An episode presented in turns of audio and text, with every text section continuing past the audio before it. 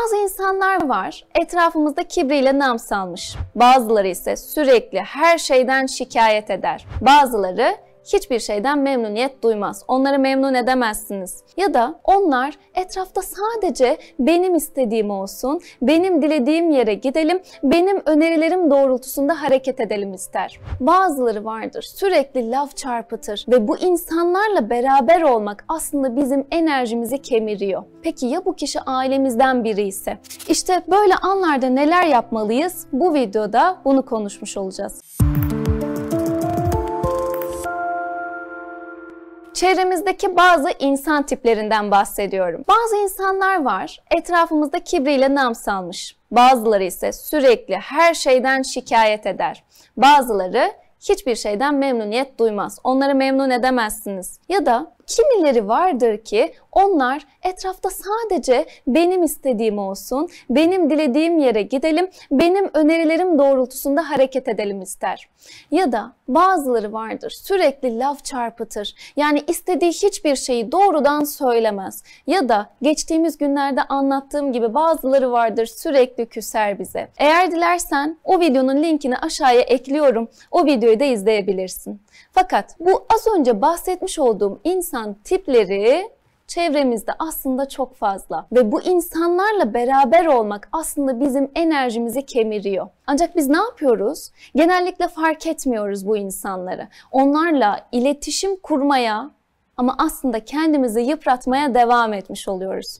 Genellikle enerjimizi tüketen insanlar dediğimiz kişiler daha çok uyumlu, yumuşakkanlı, insanların istekleri doğrultusunda aman kırmayayım, gücendirmeyeyim, istediği olsun ne olacak ki sanki şeklindeki düşünce yapısıyla birlikte çevresindeki insanları mutlu etmek isteyen, kendisini başkasına adayan kişilerle enerjimizi tüketen kişiler beraber vakit geçirirler. Söz konusu duygusal ilişki olduğunda da, söz konusu arkadaşlık ilişkisi olduğunda da biz hep bu zıt karakterleri beraber görürüz.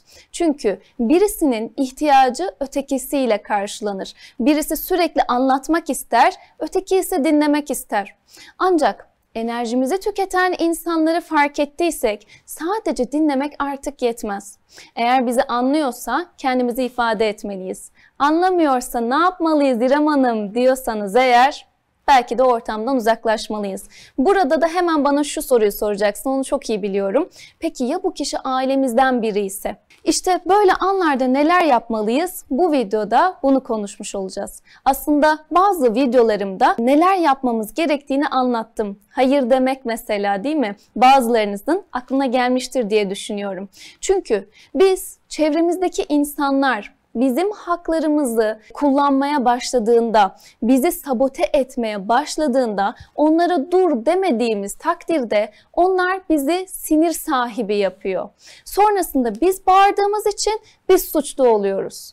O halde bizim yapmamız gereken şey sinir sahibi olmamak için sınır sahibi olabilmek. Karşımızdaki kişiye durması gereken yönü öncelikle biz gösterebilmeliyiz. Öncelikle biz onu durdurmalıyız. Çünkü şöyle bir gerçek var. Sınırımızın kapılarını biz aralıyoruz. Onlar bizim araladığımız kapıdan içeriye giriyorlar. Şayet biz o kapıyı e, kapatırsak onlara ya da kime kapatmamız gerektiğini bilirsek ya da o kapıdan kimin izinsiz girmeyeceğini belirleyip ona göre kapıyı kapatıp aralarsak o zaman sinir sahibi olmak yerine sağlıklı ilişki döngüsünde kendimizi tekrarlayabiliriz.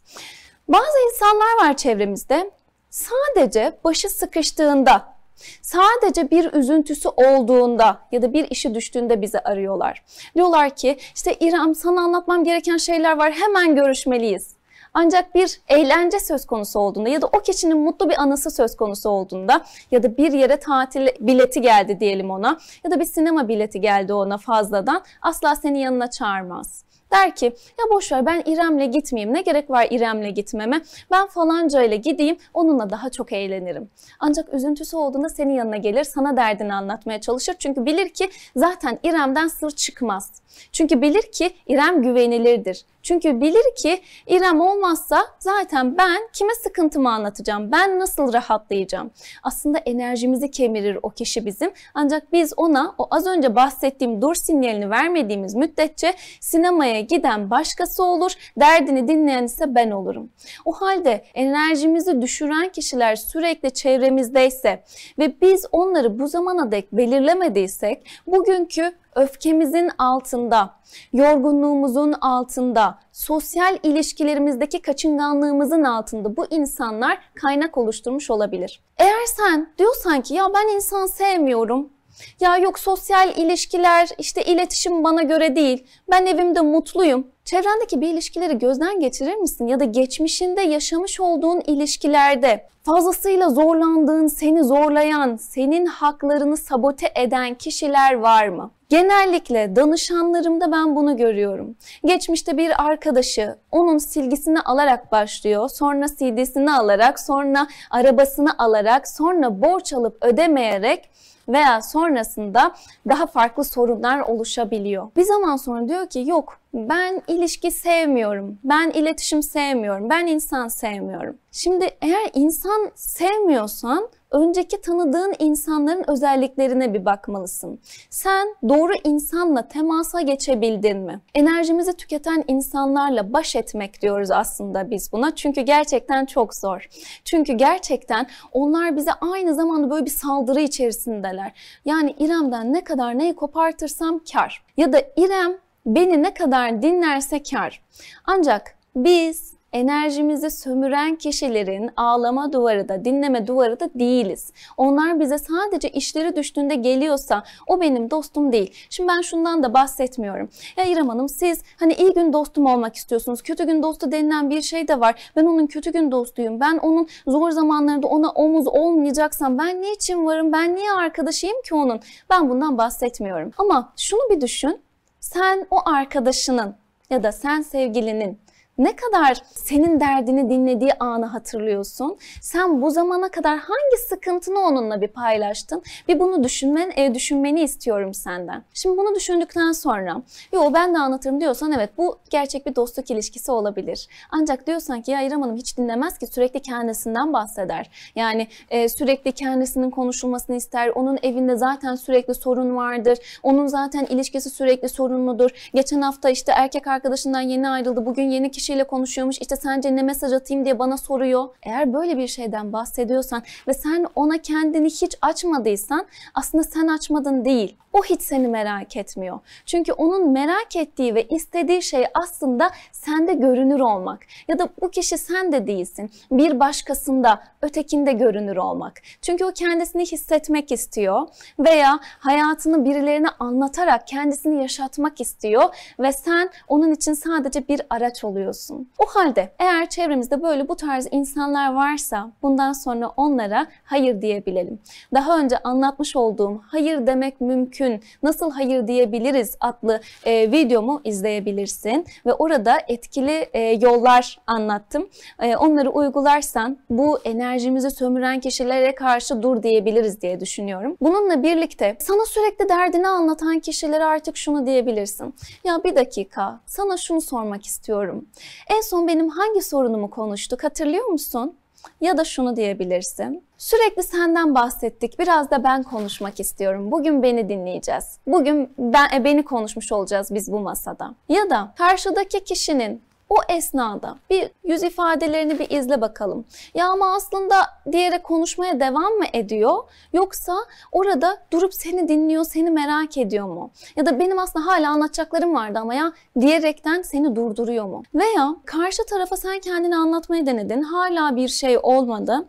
Şunu diyebilirsin. Ya bir şey söylemek istiyorum sana. Sen bu dertlerini bana haftalardır anlatıyorsun. Ancak ben bir çözüm yolu bulamadım.